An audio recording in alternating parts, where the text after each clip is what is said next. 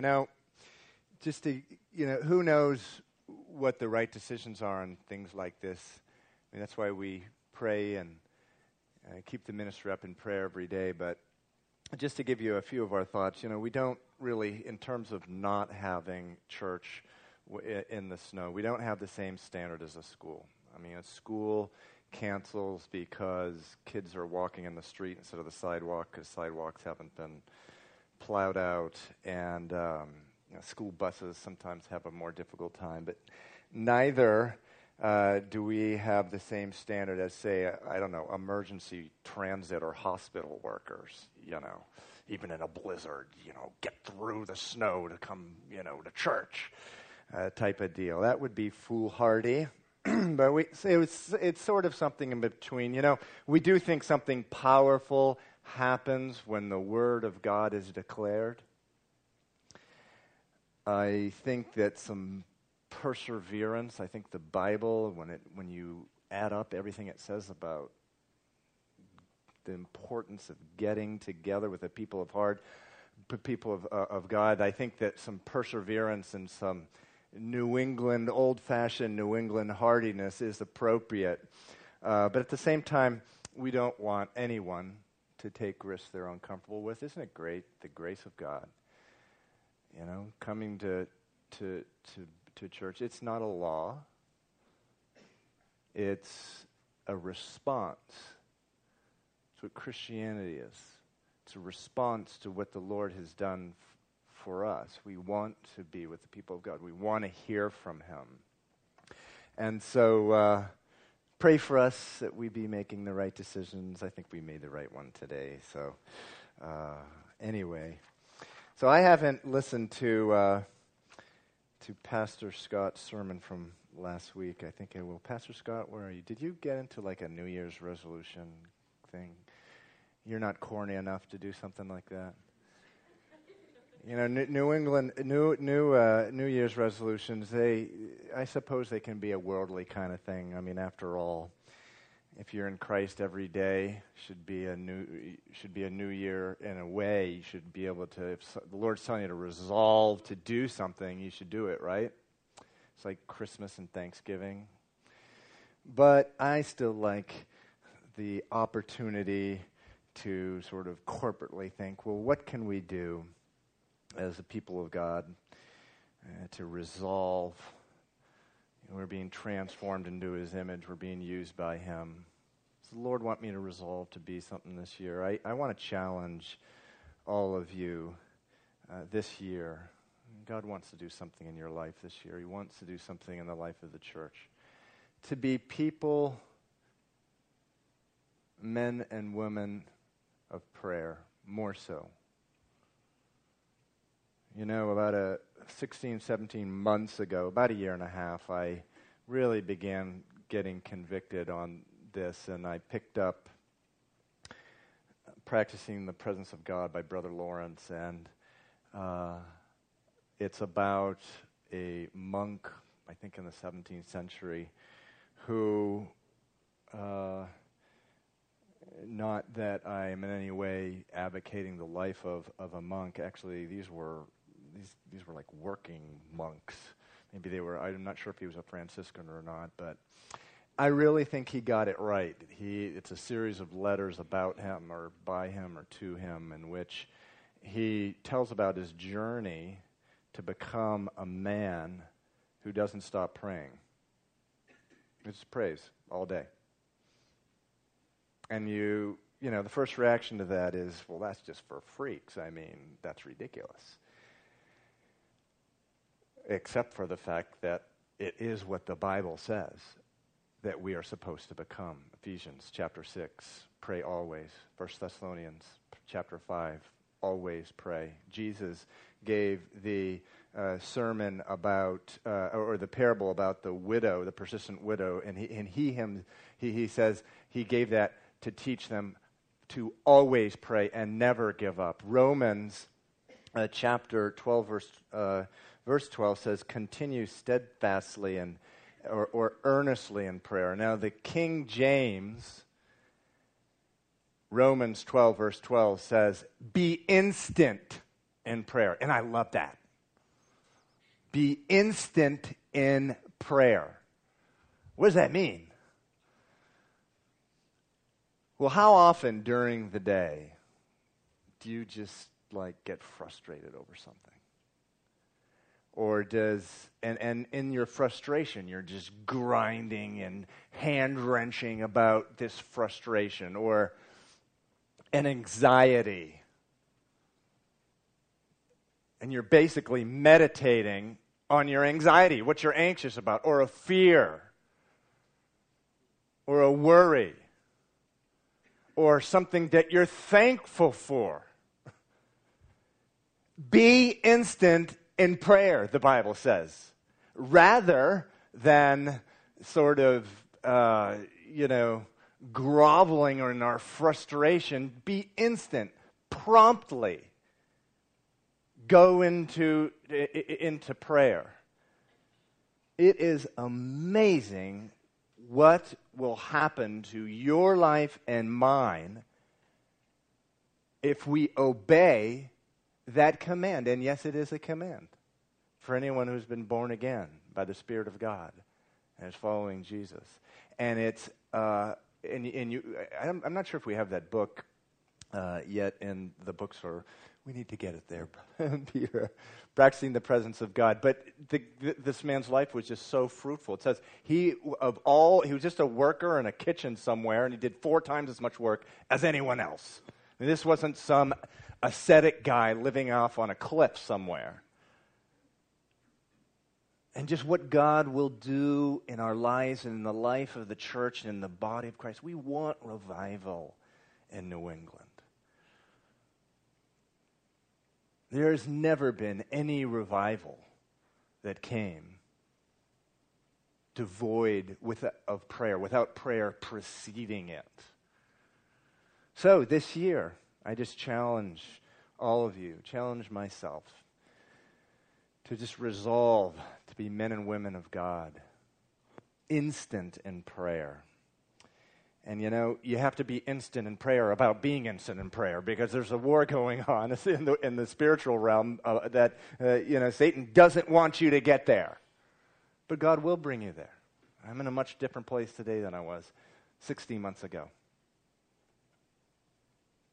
And I have a long way to go, but I've come, uh, I've come a ways as well. So encourage you uh, to, in that uh, New Year's resolution. Okay, so we are uh, going to begin a study, which I'm sure we are going to be in for some time in the book of Hebrews, the letter to the Hebrews. Okay, r- please rise and uh, for the reading of God's word. If you need a Bible, uh, please raise your hands.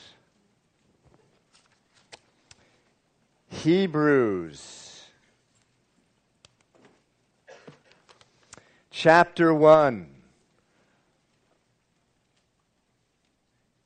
verse 1. This is the Holy Spirit speaking. Holy Spirit wrote the Bible, including this letter. Verse 1 says, God, who at various times and in various ways spoke in times past to the fathers by the prophets, has in these last days spoken to us by his Son, whom he has appointed heir of all things, through whom also he made the worlds, who, being the brightness of his glory and the expressed image of his person, and upholding all things by the word of his power, when he had by himself purged our sins, sat down at the right hand of the majesty on high. Let's pray.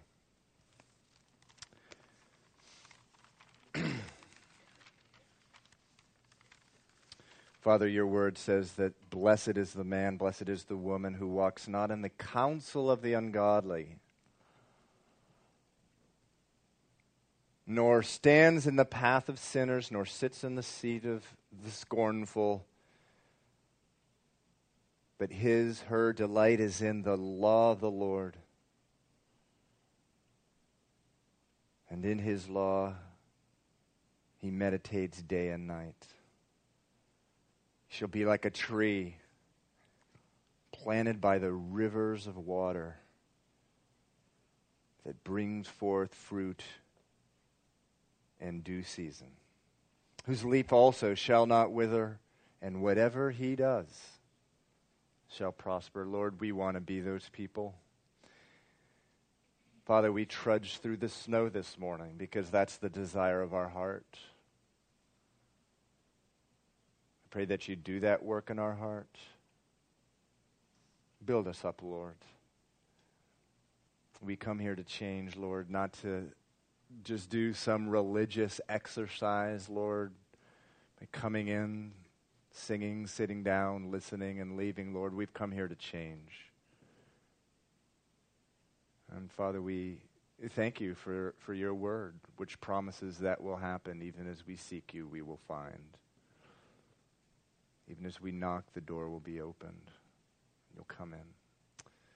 We thank you for that. In Jesus' name, amen. Okay. You can be seated. The book of Hebrews. So, who wrote this letter? People have been arguing about that for 2,000 years. You know, I have found that when the Holy Spirit is silent about a subject, we should probably be pretty much silent ourselves. Some people think it was Paul, some others Apollos, some others uh, Luke. The bottom line, it doesn't matter because whatever the name of the person that was used to write a letter, the fact of the matter is is that it was God speaking through that person. And so we know this is a message from the Lord to us. The setting, however, was probably 30 or 40 years after Jesus died. It was written to uh, Jews, as we find out from the title, probably in Jerusalem. We know from the letter that it was a time of, uh, of, uh, persecution. Uh, in the Jewish community, particularly in Jerusalem, if a Jew became a Christian uh, in the early church, it meant certain persecution. In Jerusalem, you would have been thrown out of the temple, you and your family together. Had, that had just awful ramifications uh, in the life of a man or a woman because people's lives at that time revolved around the temple community. And so most Jews, as many are today, were small businessmen and entrepreneurs. And Apostle Paul, for example, a, a tent maker. Uh, and uh, when you were thrown out of the temple, uh, the temple community stopped coming to you. And you would find your business shunned and, and your income uh, shriveling up. Now, even today in the Orthodox Jewish community, uh, some Orthodox Jewish communities, if one of uh, the members of their community uh, comes to the Lord, they will have a funeral for them it will be just as if the person died. And this type of thing was happening to the people who received this letter. They're, they were abandoned by their families, their inheritances were stripped away, their houses taken away, uh, the, their possessions confiscated. Once you uh, turn with me to Hebrews 10, it gives a glimpse. Uh, uh, of that.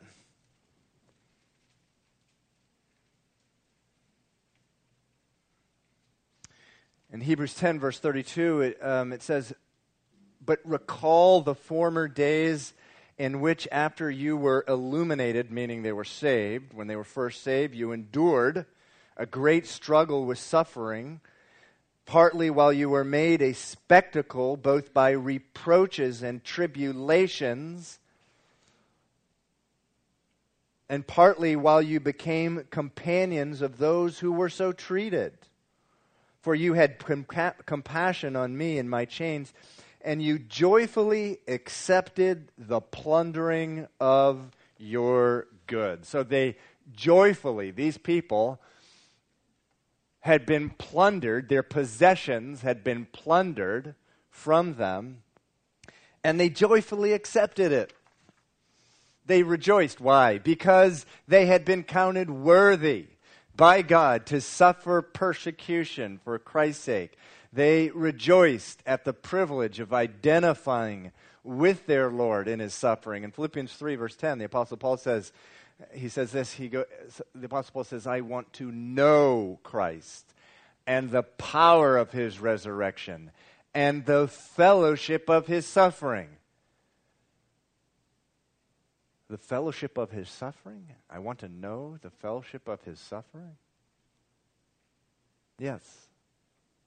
There's a fellowship with Jesus that you'll never know unless you suffer for identifying with him. Doesn't mean you have to go look for it. It'll come to you if you're living for the Lord, but there is a fellowship there with your Lord, an, an intimacy, a joy that will happen. Uh, and, and, this is what these Jews, these Hebrews, had experienced. It, it says they accepted the suffering with joy. But weeks turned into months, and months turned into years. And the joy began to turn into discouragement.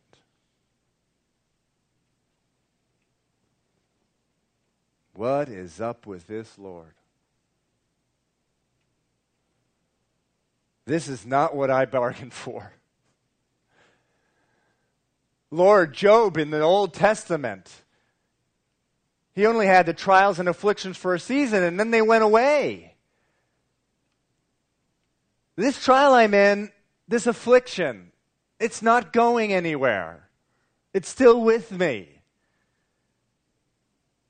How long, Lord? How long must I be in this place? And, and, and so, the purpose of the letter to the Hebrews is to minister to a discouraged people. And let me tell you, whether or not you are in a season of discouragement, this letter will encourage you. It will bless your socks off. You know, other than Second Corinthians, this is my favorite book of the Bible. And Stephanie, my wife, said, Steve, don't just choose the next book based upon what you want. you know, there have been times in my life, and, as recently as a couple years ago, in my morning devotion, I would read through this book, I'd finish, start over again, read through it again, finish, start uh, over again, read through it, finish, and just four, three, four, five times. Not because I was in a season of discouragement, but because this letter is just such a blessing. Why wouldn't it be? How could it not be if it was meant to encourage a people who were in this place. And, and so I, I, really, we're going to be blessed as we go through this letter. It was written to a discouraged people to minister to them, and it does so in two ways. It ministers to them in two ways. I will uh, first just speak briefly about the first way. It ministers to them. One of the ways it does so, it gives them a warning. And, you know, the Lord will will do this with us. He's faithful to warn us. He's faithful to tell us the truth. In the world, people are really, really scared sometimes just to tell us the truth. God's not like that.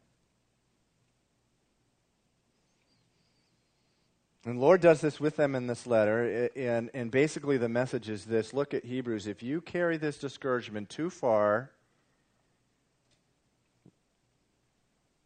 you're going to be in trouble.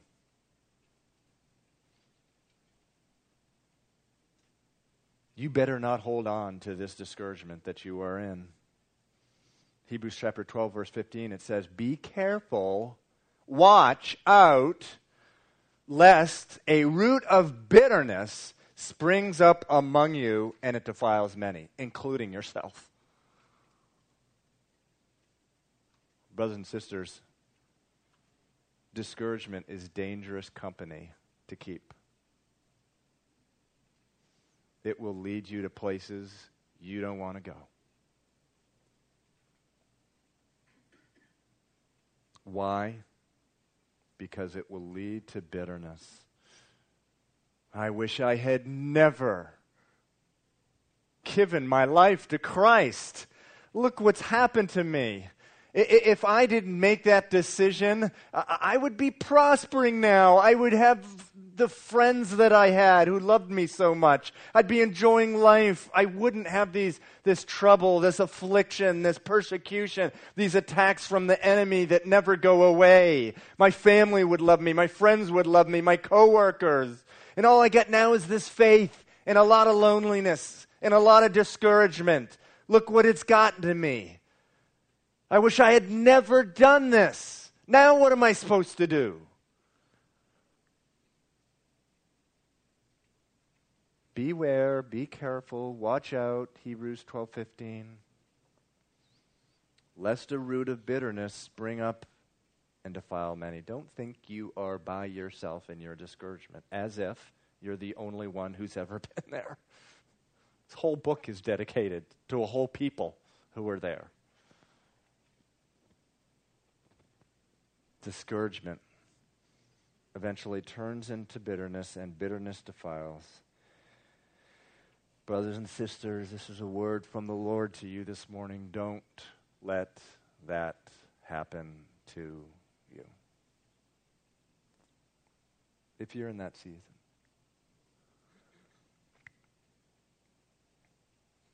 so the book of Hebrews, this letter, this epistle to the, the Jews, written to a discouraged people, one of the ways the Holy Spirit ministers to them uh, throughout this letter, uh, he does it in a series of what I would call spirit led, sanctified, God directed warnings. You actually see that at the very beginning of chapter 2. It says, Therefore, we must give the more earnest heed to the things we have heard, lest we drift away. For if the word spoken through angels proved steadfast, and every transgression and disobedience received a just reward, how shall we escape if we neglect so great a, salva- a salvation?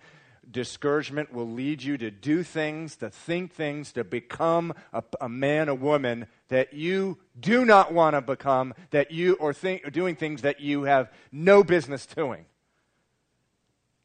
And you will see these kind of. Um, these kind of warnings peppered out throughout this letter. Sometimes it's more like super wicked hot picante sauce, you know. Uh, uh, Hebrews chapter 6 and chapter 10, it's like, whoa! And we'll talk through those. Those chapters have confused a lot of people. They don't have to confuse people. We'll talk through them. God's faithful to warn us, to tell us the truth. You know, it's not always the best thing just to have people patting us on the back. You know, just do your pity party. It's good for you. It feels good. No. It'll take us to a place uh, that really, ultimately, uh, we don't want to be. But listen, supremely, uh, these, uh, these spirit led warnings are only a, a, fraction, a smaller fraction of what this letter is about. Uh, they are dropped in occasionally, sort of like sanctified sound bites, blessed reminders. That's not the thrust of how the Holy Spirit ministers to these people in their discouragement. Supremely, this letter just ministers, in, uh, ministers to them in their discouragement by just laying on the what? The encouragement.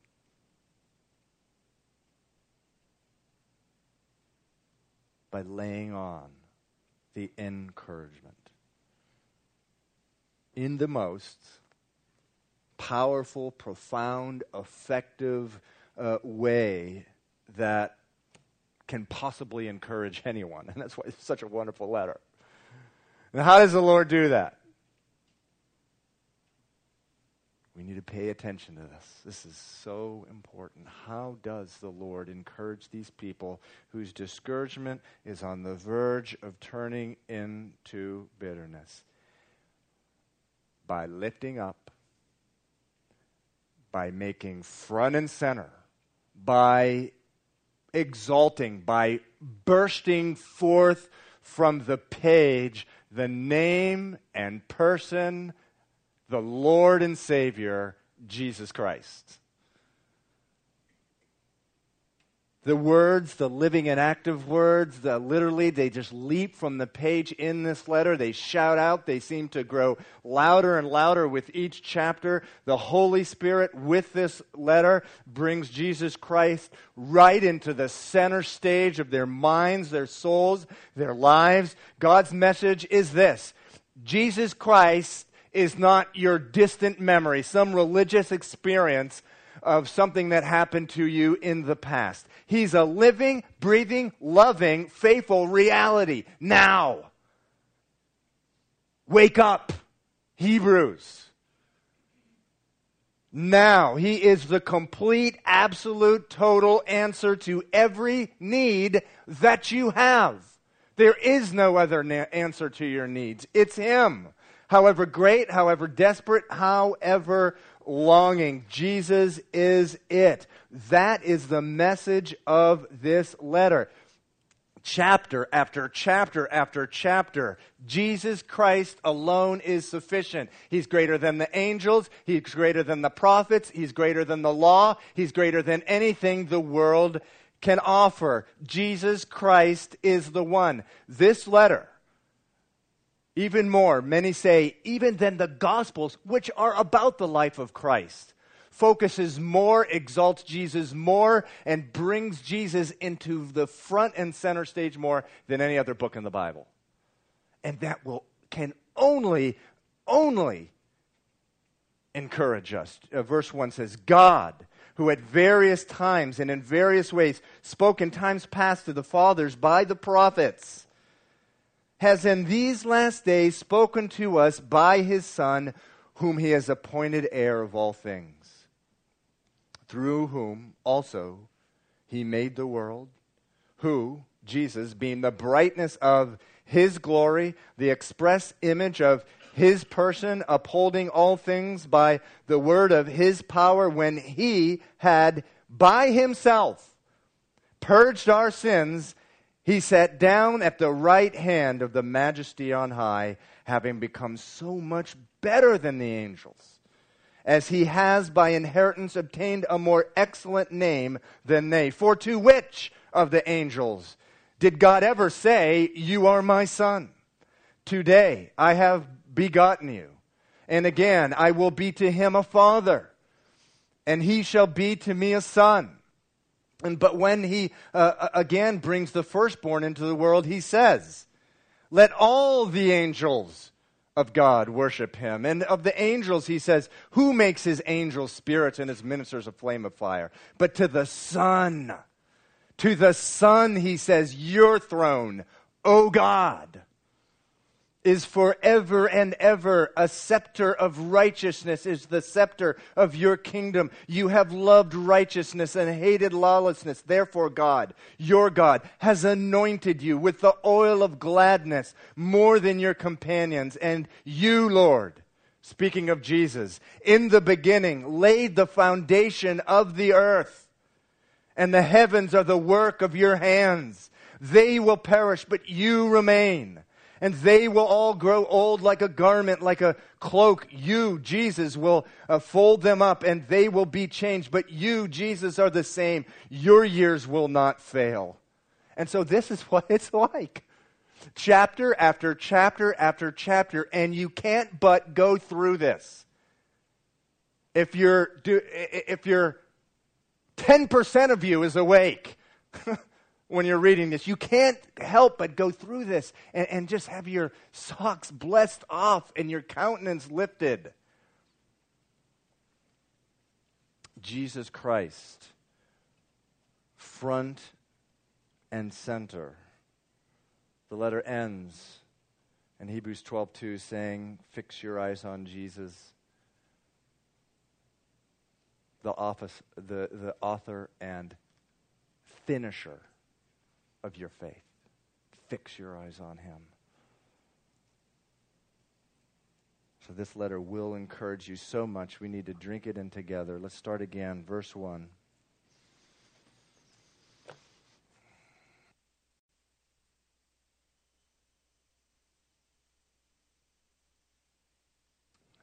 It says, God,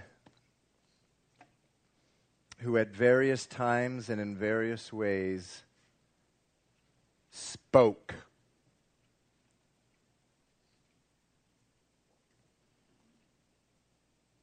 God, who at various times and in various ways spoke.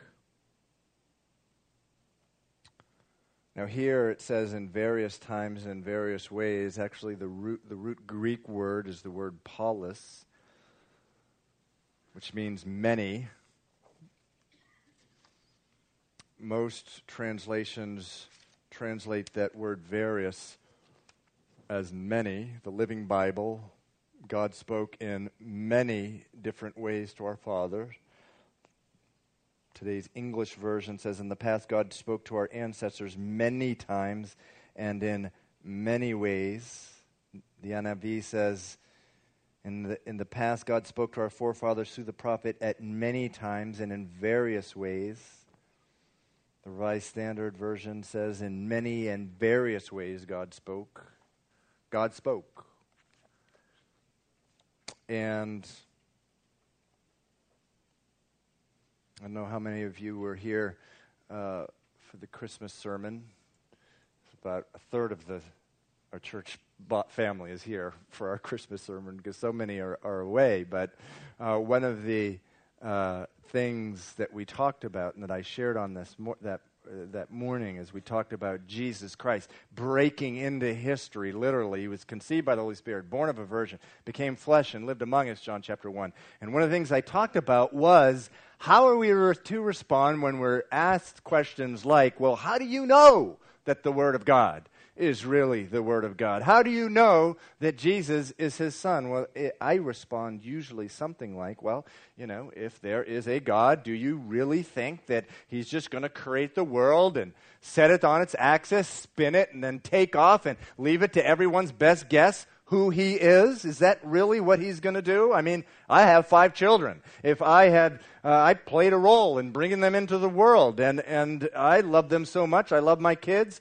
Uh, do you think I'm just going to sort of take off and leave it to their best guess as to who I am? No, I'm going to, in the most specific way I possibly can, I'm going to pay so much attention and be very diligent to let them or give them opportunities to get to know exactly who I am. And that is what the Lord has done as well. Could God really be a loving God if He is any other way? He's given us His word and He's given us His Son. And here we read again in many, many times and in various ways, He spoke. He's not silent. We don't worship a God who is silent, who leaves it up to our best guess. He, it's a pretty long book. And he's given us a lot of detail as to who he is, what his character is, what the plan of redemption is. And of course, he's given uh, us uh, his son. So it says, God, who at various times and in uh, various ways, many times in many ways, spoke in times past to the fathers.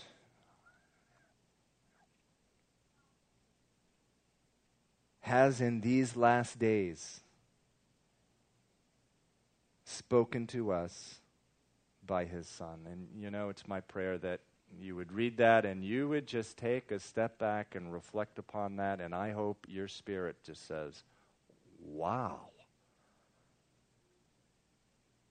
He's spoken to us by his Son, like a really flesh and blood person. God, his Son.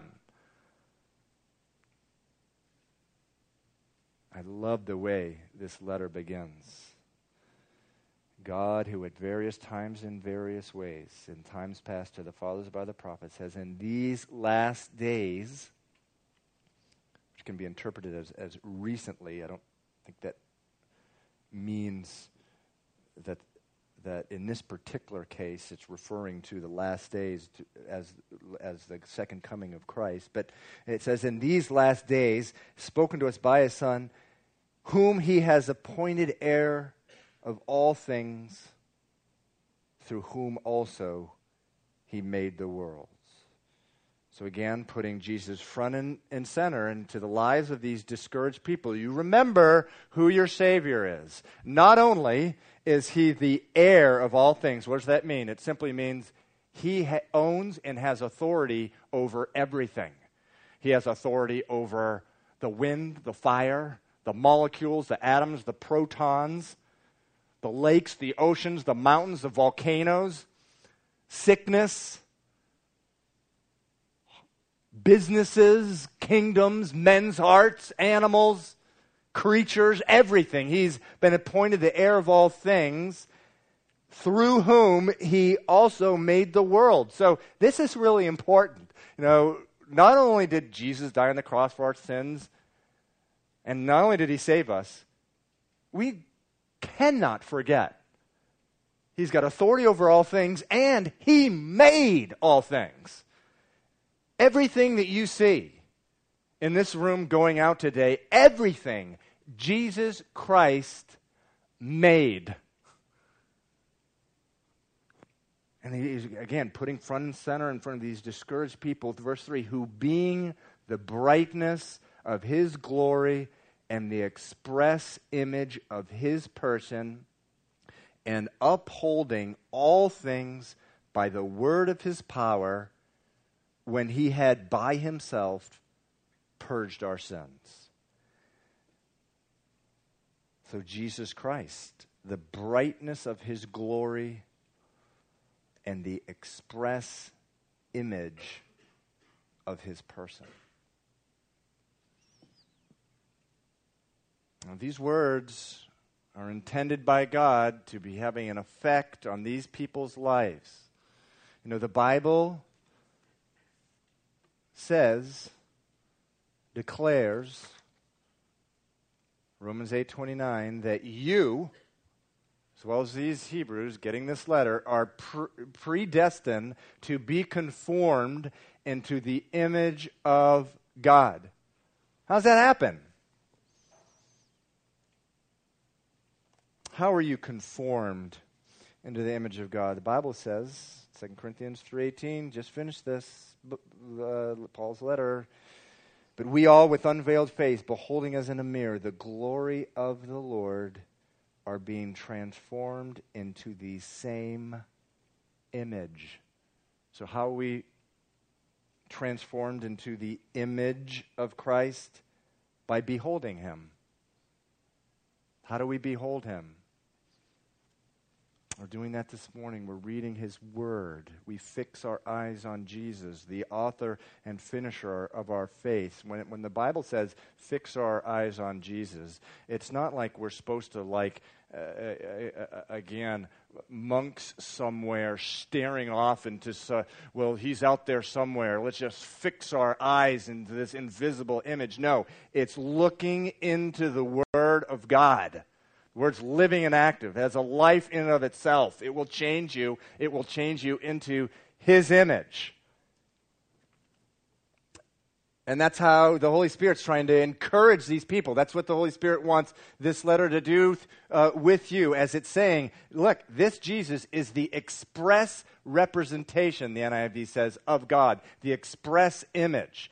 Colossians says he's the fullness of God in bodily form. So when we read about him, as we behold him, as we meditate on him, as we fix our eyes uh, on the Word of God, who he is, as we observe, as we study the life of, of Jesus, we will be transformed uh, into his image. And how I want that to be true in my life.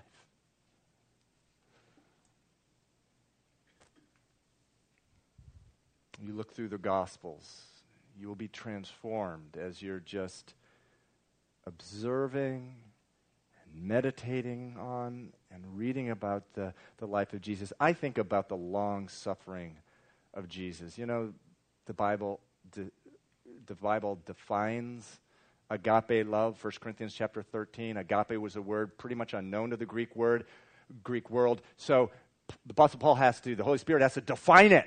And the very first definition, part of the definition is what? The long suffering of God. Love suffers long. I think about the long suffering of Jesus, the beginning of his ministry. They're out in the middle of nowhere. A gigantic multitude has fallen into the middle of nowhere because he's been healing people, he's been teaching, and they're interested. He actually fed them, and so he, he's out in the middle of nowhere. There's 5,000 men there, not including women and children, probably about 10,000 people. Uh, the disciples come to Jesus, You need to send these people away so they can get food. And Jesus says, Well, how much, uh, how much food do we have? And, and turns out a little boy comes up, I have five loaves, two fish. And he winds up feeding these 10,000 men, women, and children with five loaves and two fish. And then after that, Jesus sends them on their way into the Sea of Galilee by themselves. He stays behind to pray, and a, a tremendous stor- storm swirls up. They are scared out of their minds. Jesus walks on water out to them. They think he's a ghost, eh, which only adds to their terror. He comes to them, rebukes the wind. There's complete calm. And it says in Mark, the, the Gospel of Mark, it says the disciples were greatly amazed in themselves beyond measure. They marveled, for they had not understood about the loaves because their hearts were hardened. So they saw this tremendous miracle with 10,000 men, women, and children. And the next thing you know, within hours, they're fearful of their lives, even knowing that their Lord is Jesus, even knowing how powerful He is. It says their hearts were hardened. But He suffers long with them. He loves them, doesn't rebuke them. Then what happens? They get ashore and w- uh, get to shore, and within uh, probably a matter of, of months, there's 4,000 men in front of them, not including women and children. Probably another eight or 9,000 people. Disciples go up to Jesus. How are we going to feed all these people? Their hearts are hardened but he suffers long with them. And this is what you see throughout the whole gospel. His whole uh, three years, he's raising people from the dead, he's giving sight to the blind, he's making the lame walk, he's cleansing lepers. He's, some of them he's transfigured on a mountain. And you know what happens? The night he was arrested, he, this whole time he's being an example and, and this type of thing. Uh, it says on, at the Last Supper, the first communion, it says, what were they doing? They were arguing about who was the greatest among themselves. And what does Jesus do? Does he say, wait a second, this is really out of line? Have you guys, what, where have you been the last three years? Have you not seen or heard anything I've done? What does he do? If you look at a harmony of the Gospels, he stands up, he takes off his outer garment, he grabs a towel. The Son of God, sinless, pure God, kneels down and he starts washing their feet. The long suffering love of God, who is the express image of God, who is the fullness of God.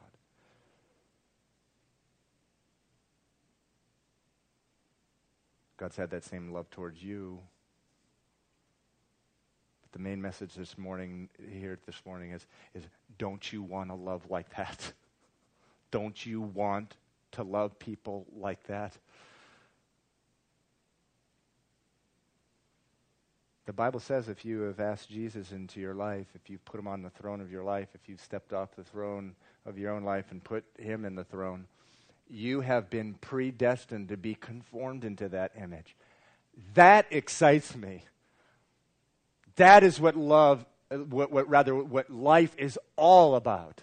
It's ex- expressing the love of Christ in our lives, bearing fruit through and by that, by his love.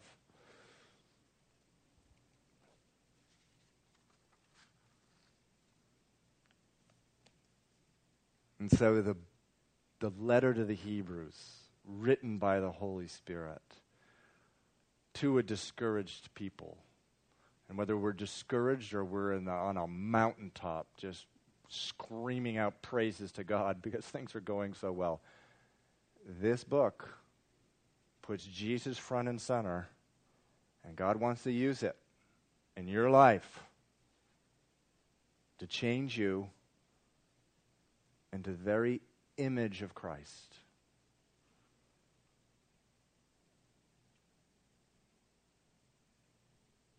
God, who had many times and in many ways spoken time past to the fathers by the prophets, has in these last days spoken to us by his Son, who being the brightness of his glory, the express image of his person, upholding all things by the word of his power when he had by himself purged our sins, sat down at the right hand of the majesty on high. That is what the Lord wants to do with our lives. And he, who began a good work in you, promises to complete it. So, worship team can come up. Let's pray.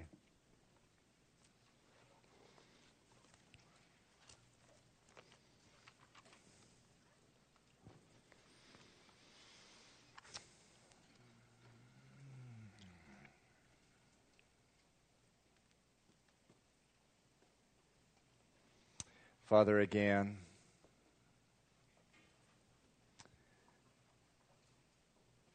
your word says that he who delights himself in the Lord, he will, you will give them the, the, the desires of his heart.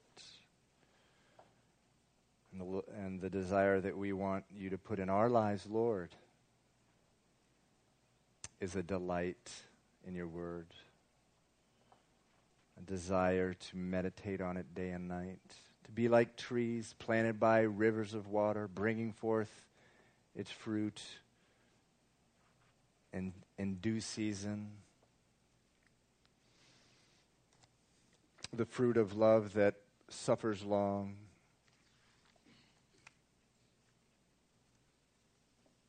The fruit of love that is kind The fruit of love, Lord, that does not envy, it does not parade itself, it's not puffed up, it doesn't behave rudely, it does not seek its own, it's not provoked, it does not rejoice in iniquity. A love, Lord, that bears all things, believes all things, hopes all things, endures all things, Lord. We thank you, Lord Jesus.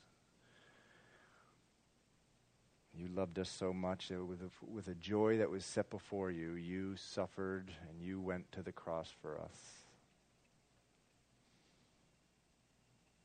You died, you rose again. Give us the grace, Lord, and you promise that you will, to fix our eyes on your Son.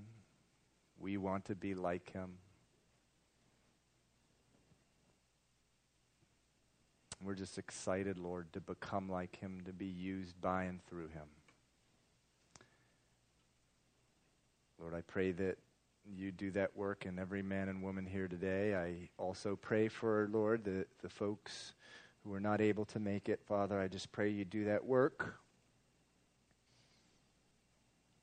Same work in their heart, Lord. We thank you for your grace. I pray this in Jesus' name. Amen. Okay, please rise. We are going to close in worship.